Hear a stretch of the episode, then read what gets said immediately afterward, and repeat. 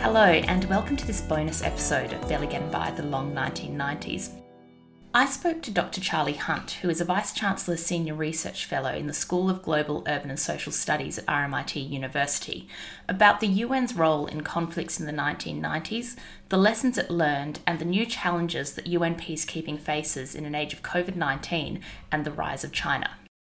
I think I feel I feel like I have a little bit of a, a kind of a lead into this because I know a bit too much about the UN. Because I'm going to confess right now that I was a model UN kid um, in the early 2000s. But for our listeners who might not know so much about the UN, can you tell us a little bit about what it was doing in the 90s, what its sort of powers were? Sure. Um, a, a, model UN kid. That's. Uh, I hope you've got a, a baseball cap or a T-shirt that says that.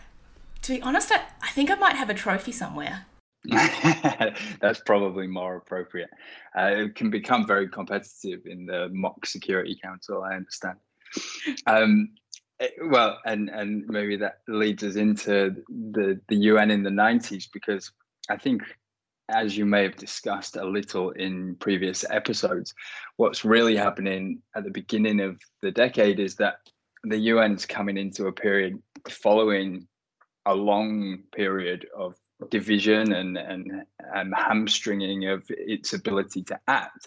It's all of a sudden at the end of the Cold War, there's this triumphalism that the the battle of ideas has been won. I know you talked about Fukuyama and the end of history before.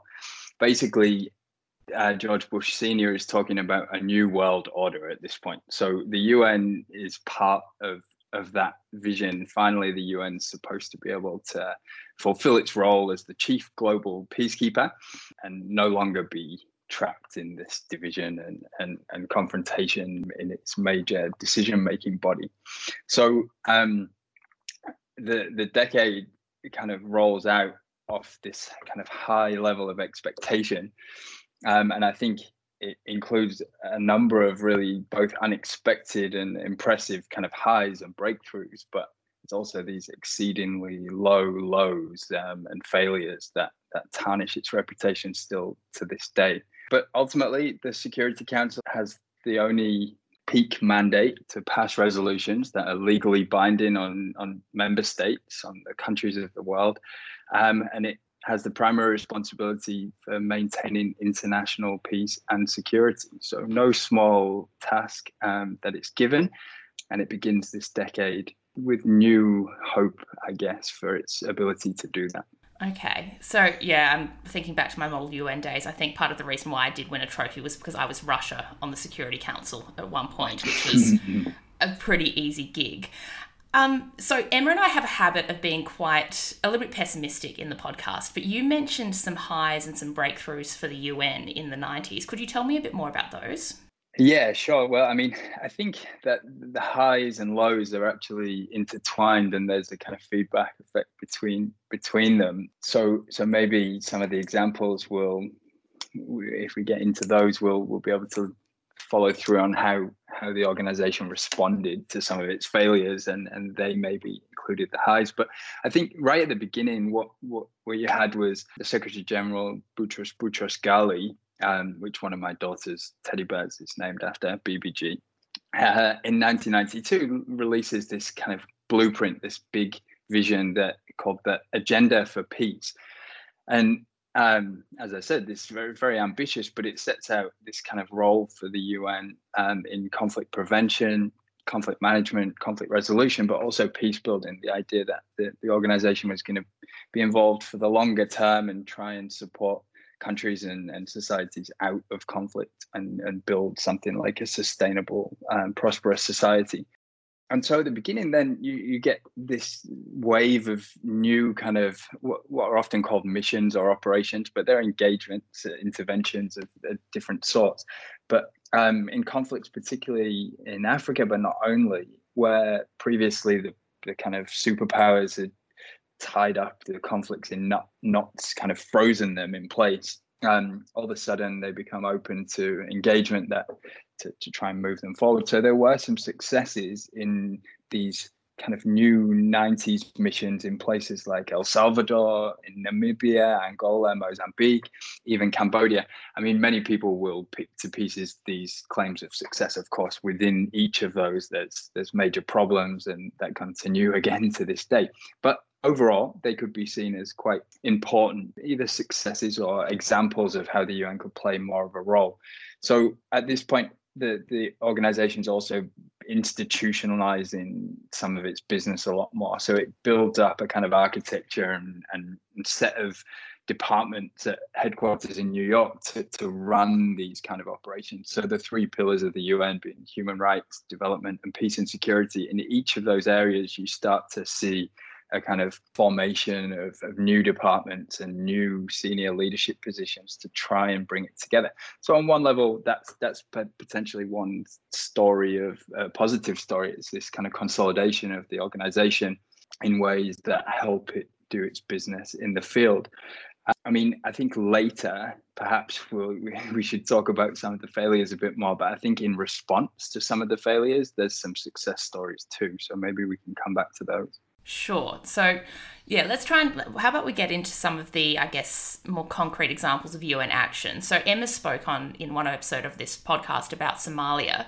Could you give us a bit more detail about what the UN was doing there? Sure. Well, I mean, it's it's a long and, and complicated story, and in fact, the UN's been engaged in in Somalia for for a very long period of time.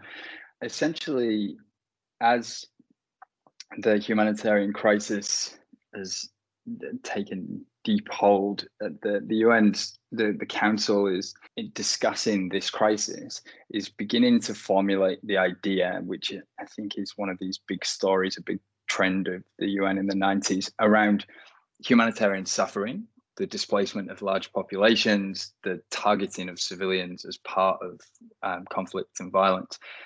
That that is beginning to be seen as constituting a threat to international peace and security. So previously, the internal affairs, as you would have learned well in your Model UN days, um, in the Charter enshrined is the protection of state sovereignty and the internal affairs of member states are sacrosanct and cannot be meddled with from the outside. But here at this point in Somalia is a real turning point or a fulcrum for this.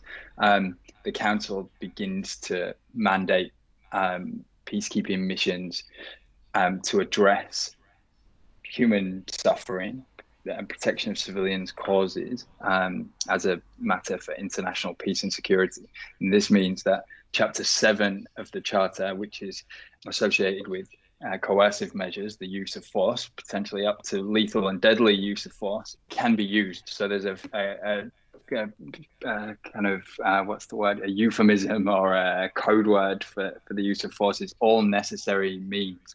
Um, and that began appearing in council resolutions. Um, so sorry that's a bit of context for somalia rather than detail on it. But i know you discussed the, the us operations which were running alongside the un peacekeeping mission there. Um, they were essentially trying to support a process in a state that was uh, labeled as a failed state and trying to uh, stabilize and bring bring a sense of security there after the uh, events of the the Black Hawk Down helicopter incident, the U.S. Marines killed and, and dragged through the streets of Mogadishu leads to um, the U.S. very much uh, beginning its retreat from the UN and, and UN peacekeeping. But the UN stayed there after that and sought to try and patch up the Somali state, uh, but really struggled to do so. So in the first instance, its reputation becomes kind of besmirched or tarnished because it's seen as an enforcement, a partial actor in this conflict. It's picking out victims and aggressors and taking on militarily certain parties to a conflict.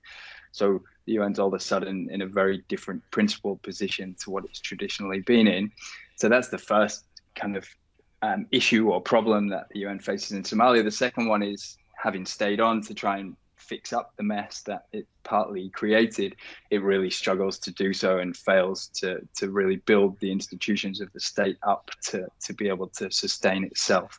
And and many of those um, problems we see continue to this day. Okay, so could you, you you talked about how the UN was seen in quite a damaging light after its actions in Somalia. Did that play into what took place in Rwanda and then later in the former Yugoslavia? Yeah, I think they're they're inextricably linked to this kind of tragic trinity, this like three that um, kind of following in quick succession, but actually there's a very different uh, geopolitical context and and a, a, kind of consensus around the UN's role um, across the three. So what you have immediately after, I don't know how much you discussed this with Emma, and she would be better placed to talk about it, but the Clinton administration, following the Somalia debacle, passes actually an executive order, something we've come become much more familiar with with subsequent presidents, but a Clinton executive order, Presidential Directive 25, which basically sets in place a US um, retreat from UN peacekeeping. It, it, puts in place some pretty strict criteria around when the US will be involved and ultimately says we're only going to do this under our own command and, and control. We're, we're not going to participate in UN peacekeeping and we're certainly not going to pay for it as much as we have been. So that's happening. In fact, that is passed, um, that, that, that becomes a directive just about as the genocide in Rwanda is coming to an end. So 100 days in um, April 1994, when um, somewhere between 800,000 and a million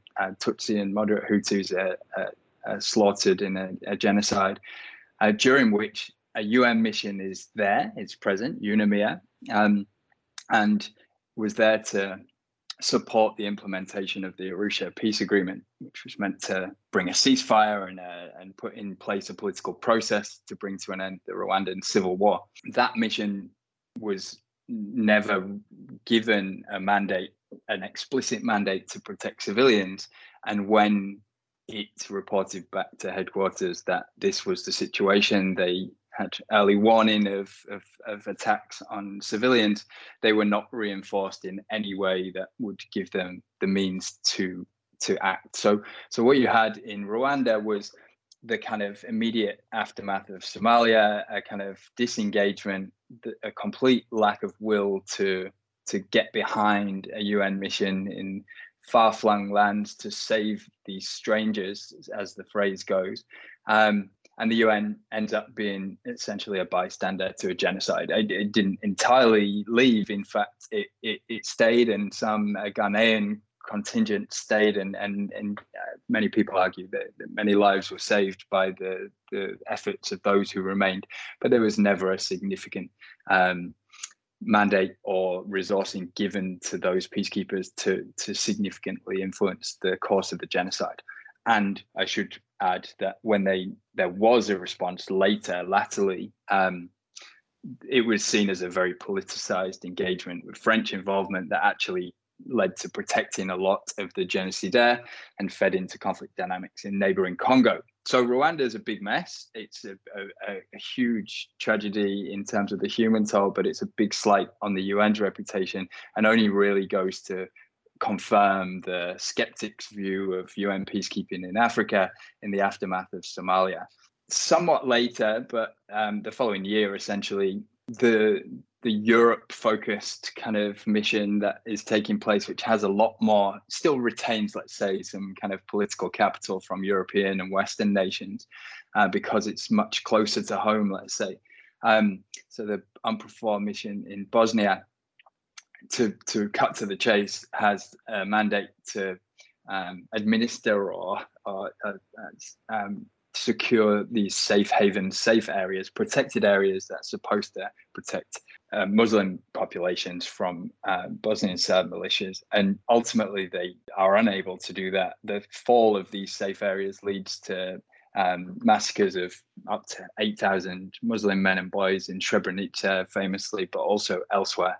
And this only again compounds the idea that the UN is useless, it's unca- incapable of uh, doing the most basic protection jobs that it's sent to do. Um, and so, really, that all of these three major missions precipitate a, a, huge retreat from the idea of UN peacekeeping and the practice of it from the mid 1990s. Okay, so do you think do you think that that's a fair assessment of the UN and its place in these in these peacekeeping missions? This idea that it is useless and it it doesn't do its job. Well, at the time, I think the criticisms that we're now leveling um, probably were mostly fair and still and still are if they're on the terms that I just laid out. So if if they're on the terms that there there was no explicit mandate to protect civilians in Rwanda, particularly, then the fact that they didn't is it can only be held to account for the fact that it didn't in spite of not having a mandate. The irony in Bosnia is that it's called the UN Protection Force, UNPROFOR, it's the least well named of all of the terribly acronym named UN missions. It, it it didn't really have certainly didn't have the teeth behind any protection mandate that it had. So the criticism of the UN that they should have protected these civilians certainly should have should not have stood by as um, crimes against humanity and genocide took place. I think is a fair criticism. It's a reasonable thing to ask why that happens under the UN's watch. But and what happened next was this kind of period of introspection to say, well, if we didn't do that, why why didn't we? Why couldn't we? And if we should, then how can we and what does it look like? And and I think that's where we start to move into the period where the, the UN began to learn from some of these tragedies and start to try and build up a way of responding better or differently in future cases. That's that's definitely my next question. So, what were those lessons that were learned, and how were they implemented in the in I guess it must be the two decades that have followed? Yeah, right. So, I mean, immediately after that, so this is a big retreat. As I said, you get this kind of activism, you get this kind of huge stepping away from from peacekeeping, both rhetorically and and you see it in the numbers deployed in in the field. Um, but it doesn't last for very long so so I should say this this is kind of bookended by so there's Clinton's presidential directive that sort of sets the tone and the political context for for everyone else um, stepping back, but the Secretary General supplements his agenda for peace. So this big, broad, ambitious green green fields, blue sky agenda for for peace is supplemented by a much more conservative, scaled back reality check version in 1995. So you get this that that that's the kind of consolidation of the retreat. But by 1999, just a few years later, and in the world of UN stuff, which takes a long time to flow through the system, that this is a blink of an eye. Actually, very quickly, there's a big return and in a big way. So um, you see new missions um, authorized by the council in Sierra Leone, in Kosovo, um, in Timor Leste, and the Democratic Republic of the Congo. Um, I'll come back to maybe this idea of the transitional authority, which Kosovo and Timor Leste in particular had. But in Sierra Leone um, and DRC in particular, they had a protection mandate. So there was this attempt to say what we failed at before, we're now going to bring in in a big way. And so that's the evidence of the return. What happens in between and the lesson learning part is this recognition in the first instance that the failure to protect was both untenable, like it was it was not um, possible for the UN to be credible, legitimate, and relevant if it wasn't able to to some extent at least engage in in the idea and the, the, the action of protecting civilians even if that mission, that that mandate at the time and still to this day is borderline impossible for them to implement. The idea that they wouldn't even try was untenable. So there, there was that realization.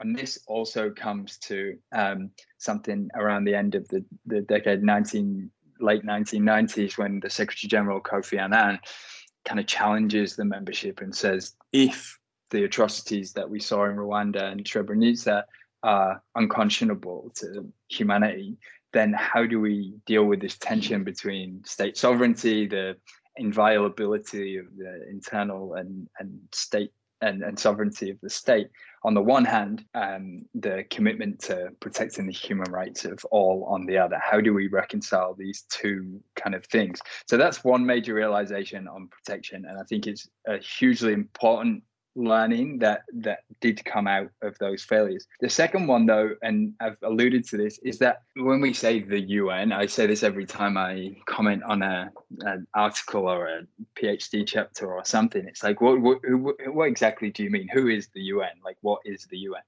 And the international community is the other one that we we throw we bandy around regularly. But what what does it mean? Well, the the failings of peacekeeping often, but certainly then, were also failings of the member states, particularly those most privileged with the veto power in the Security Council, so the permanent members, but anyone involved in the peacekeeping endeavor. So even the idea of giving them a mandate to protect civilians and, and getting around the controversies of doing that inside some sovereign state is not enough if they're not matched with the means to do so. And this was captured pretty well by the US ambassador um, at, at, the time, Richard Holbrooke, who said that blaming the UN when things go wrong is a bit like blaming Madison Square Garden when the New York Knicks lose at basketball.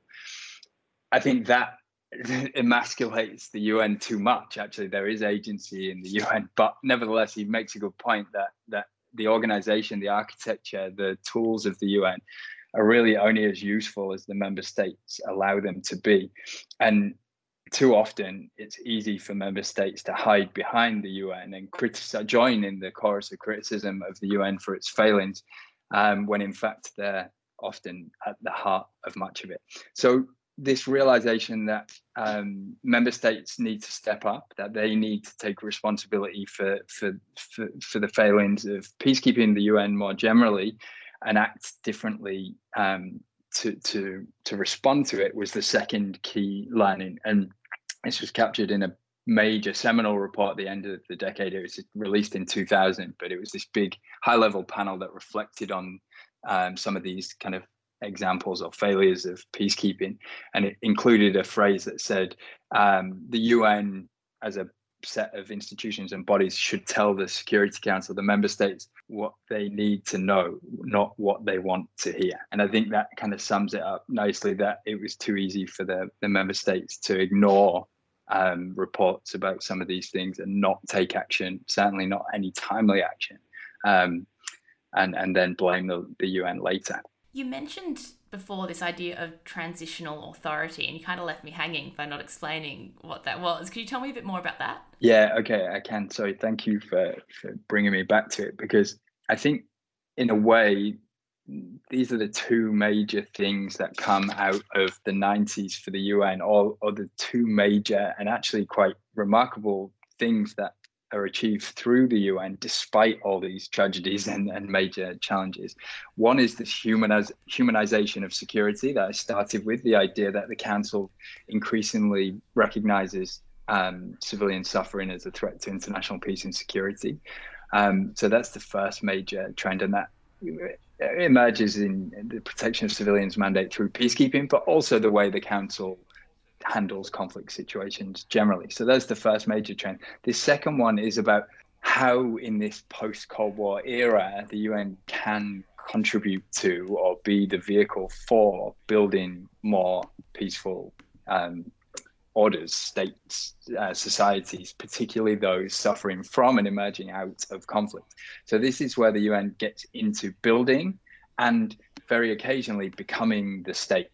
So, this liberal state building, as it's often referred to, particularly in this early stage, is the idea that, well, once um, conflict has come to an end, it's either reached a stalemate or there's a negotiated settlement, then then there needs to be attempts to build something more than just this negative peace rather than the absence of violence. We need to support building this positive peace and there was this clear focus on building kind of liberal democratic institutions of a state and that that was seen as the pathway to, to sustainable peace and, and development. As the decade unfolded and certainly since um, we've seen that that is as a minimum an extremely difficult thing to do um, probably I would argue is also flawed in some ways, and some of those assumptions and ideas don't necessarily play out as intended in the places where these these state building efforts are taking place.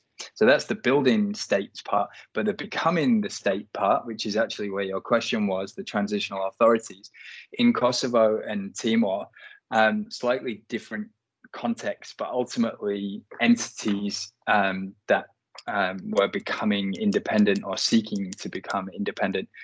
In those cases, the um, but but also suffering, of course, from from conflict with terrible suffering. Um, the UN became the state in those cases. It had a mandate from the Security Council to act temporarily as the government. And so UN bureaucrats were ministers for this, that, and the other. The military and police, the uniformed components of peacekeeping, became the, the state's kind of security apparatus. The police operated as the national police, so on and so forth. And this was hugely ambitious and in many ways quite controversial, um, seen as a kind of harkening back to um, the protectorate type idea, and not too long since the UN had um, kind of closed down its wing, which was responsible for decolonization and and and so on and so forth. So that's what I was referring to in Kosovo and Timor. What we, we haven't really seen it um, exist again in the same way in a peacekeeping mission. So when we think about the implications for today, in a way that's disappeared. But one of the things I wanted to draw a parallel to is at least this kind of more limited version or a kind of quasi sovereign uh, role that UN missions play today in places like Central African Republic, um, to some extent, even South Sudan, where the missions, at least in some pockets, in some microcosms, are substituting for the state in various ways. Sometimes that's fundamental protection to civilians, like in South Sudan. Sometimes, like in Central African Republic, it's actually substituting for public services and, and things like the policing. Um, so there is, it, it did uh, lay the foundations for um, more involvement in that way, which was unforeseeable, unimaginable in the Cold War era.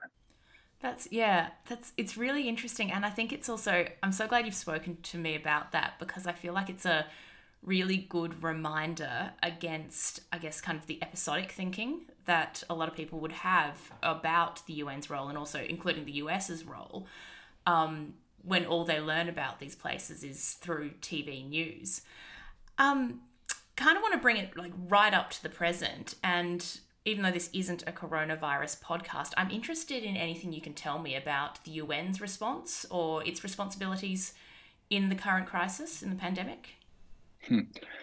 yeah that's that's really interesting well i think just to finish off on that last point there there are a few other sort of trends or um, precedents, if you like, that that do flow through. So we we do see a number of parallels as well as differences today in what's possible and what happens in the field because of what happened even in as far ago as as the 90s. So um, yeah, and sadly that means that there's still plenty of inaction on atrocities where particularly where geostrategic interests are playing out. So um, uh, today in Yemen, in Syria, Myanmar, where permanent members of the council have strategic interests or particular interests in um, in those places, you don't see Security Council action on some of these agendas that I've just highlighted as being such important developments for the UN. So there's this ebb and flow, there's this back and forth between progress and, and challenges because realpolitik still plays a role in, in, in, in the UN, of course. Um, so anyway, sorry, that's just to sort of finish off on that last point. As for today and, and COVID 19 kind of implications, um, it's actually the International Day of UN Peacekeeping on the 29th of May, whenever that is, tomorrow. Um, yeah, that's tomorrow. tomorrow. and um, I've co-authored uh, an op-ed, which I'm now plugging clearly, um, about the implications of, of COVID-19 on the future of peacekeeping. So there's two parts to the, your question. There's what's happening right now and the immediate effects. Um, but as a historian, maybe you want a slightly longer horizon on you know what it might mean. The short-term impacts are severe though, and it's worth just quickly noting them that at the moment, what is normally a kind of quarter of a million people rotating through these missions in the field. So it's around 80,000, 100,000 at any one time. But because of the rotations, you have a huge number of people that go in and out of these missions around the world on behalf of the UN. All of that essentially has stopped um, and and this for good reason because the the risks involved in having that kind of movement of people and from particular parts of the world suffering from from the rates of contraction of COVID 19. But this has big implications for what missions can achieve on, on the ground. So they have more ambitious mandates now. In, in many ways, they're asked to do things beyond what they could ever achieve. Um, have high expectations, and that creates high expectations among the populations and, and also dependencies. So many people rely on these peacekeepers being there and doing certain things, even if it's sub uh, beneath what they might hope for. It's something, and, and people often, despite the UN being criticized heavily by local populations, the idea that they will up and leave at any point is also rejected quite strongly by many local populations. So, the immediate effects of COVID 19 uh, restriction to what missions can do longer term though and i think more interestingly and this is what we've tried to cover in this this um, opinion this commentary piece is whether peacekeeping which is currently facing this downward pressure from the Trump administration. It's contracting anyway in a in a few ways. A couple of major missions, one in Darfur, one in Congo, are drawing down. And there's this idea that the future of peacekeeping is a bit uncertain. Maybe this big, like uh, unwieldy, militarized thing isn't actually that effective, and and and we should we should think differently. That's one camp where they think that the COVID 19 thing will be a kind of death knell, like final nail in the coffin of, of, peacekeeping.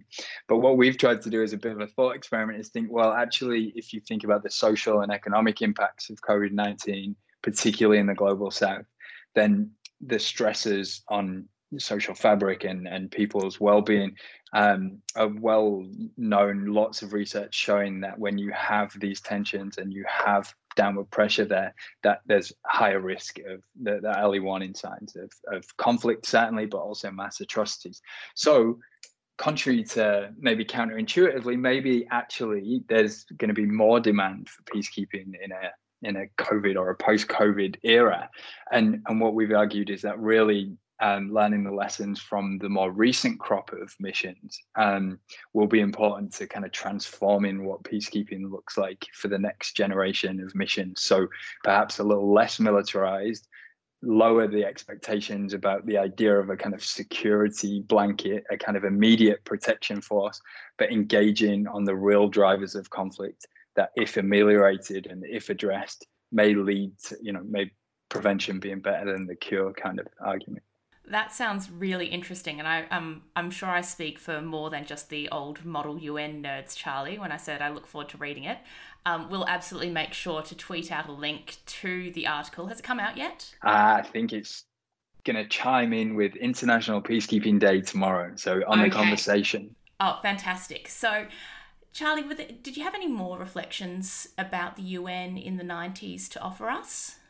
Well, I think one major, um, and I think those major trends I sort of pointed to were the most important things, and and that the legacy, if you like, of the '90s for for, kind of conflict management through the UN in general, and peacekeeping is often the microcosm that the the way into to understand these things.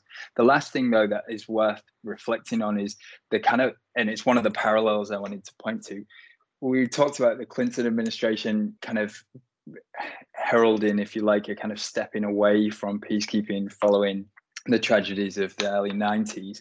Um, and that presidential directive, including a kind of set of criteria and, and certainly around funding. We see a parallel now with the Trump administration because they're they've made a, a, a, strong rhetorical point of saying, you know, in a fairly anti-UN way, we, we're going to save a lot of money by not funding UN agencies, including the World Health Organization, of course, in a high-profile case recently. But peacekeeping came under um, under the microscope certainly because it's such a huge outlay um, in parallel to the UN budget, the normal UN budget. So what you have is a kind of US stepping away from multilateralism in general, the UN specifically, including peacekeeping. But unlike what you had in the 90s where in a post cold war era there wasn't really um, an obvious um, replacement or substitute who would step in to fill the vacuum today we we very much do have that. I mean, there's multiple actors who are stepping into some of the space being left by the US, but in particular, it's China, and and China's um, confounds the kind of logic of the simple logic of peacekeeping studies people who say that you know it, over the course of the 90s it became established and ever since that the rich western industrialized nations pay for peacekeeping and the um, global south plays. So those who pay do not play and vice versa. So it's the global south who put the boots on the ground and, and risk the, the national blood. China confounds that model because it does both. It's the second biggest funder of peacekeeping, so it has leverage at the headquarters level, and and and because it's paying for a lot of what's happening, um, and it's increasingly a big provider of troops and police to the missions, which essentially the rest of the big funders do not do. So all of this combined and gives gives China a lot more influence. And why this is important in the longue durée is because the ideas, and this this comes back a bit to this idea of liberal state building. What is peacekeeping predicated on, apart beyond the stabilization and stop the conflict? What's the exit strategy for the missions, and what's the long term idea for what the peace looks like? Well, as China and in fact many other countries have more influence over the ideas at, at, the heart of, of UN missions, then some of those ideas might change. Where human rights fits into these missions and whether the missions should be sent with a strong observation mandate on, on human rights comes under um, challenge. The idea of what the rule of law looks like in a democratic society comes into a, a, a tension, if you like, or it's contested by different visions of that. Um, so so that's a really important thing, which is is uh, a kind of on the one hand, there's a parallel to the 90s. The US is stepping back, and maybe peacekeeping is getting less support. But the difference now is that there's there's a member state and, and others who are willing to step into that, and that might have um, serious kind of ramifications or implications for what the political vision is for the peace that's being spread around the world um, and what that means for global order. We'll link to Charlie's piece in the conversation when it comes out. For more information about Charlie and his work, you can visit his website at charlesthunt.com. Barely Getting By is supported and produced by RMIT University. Original music by Stuart Cullen.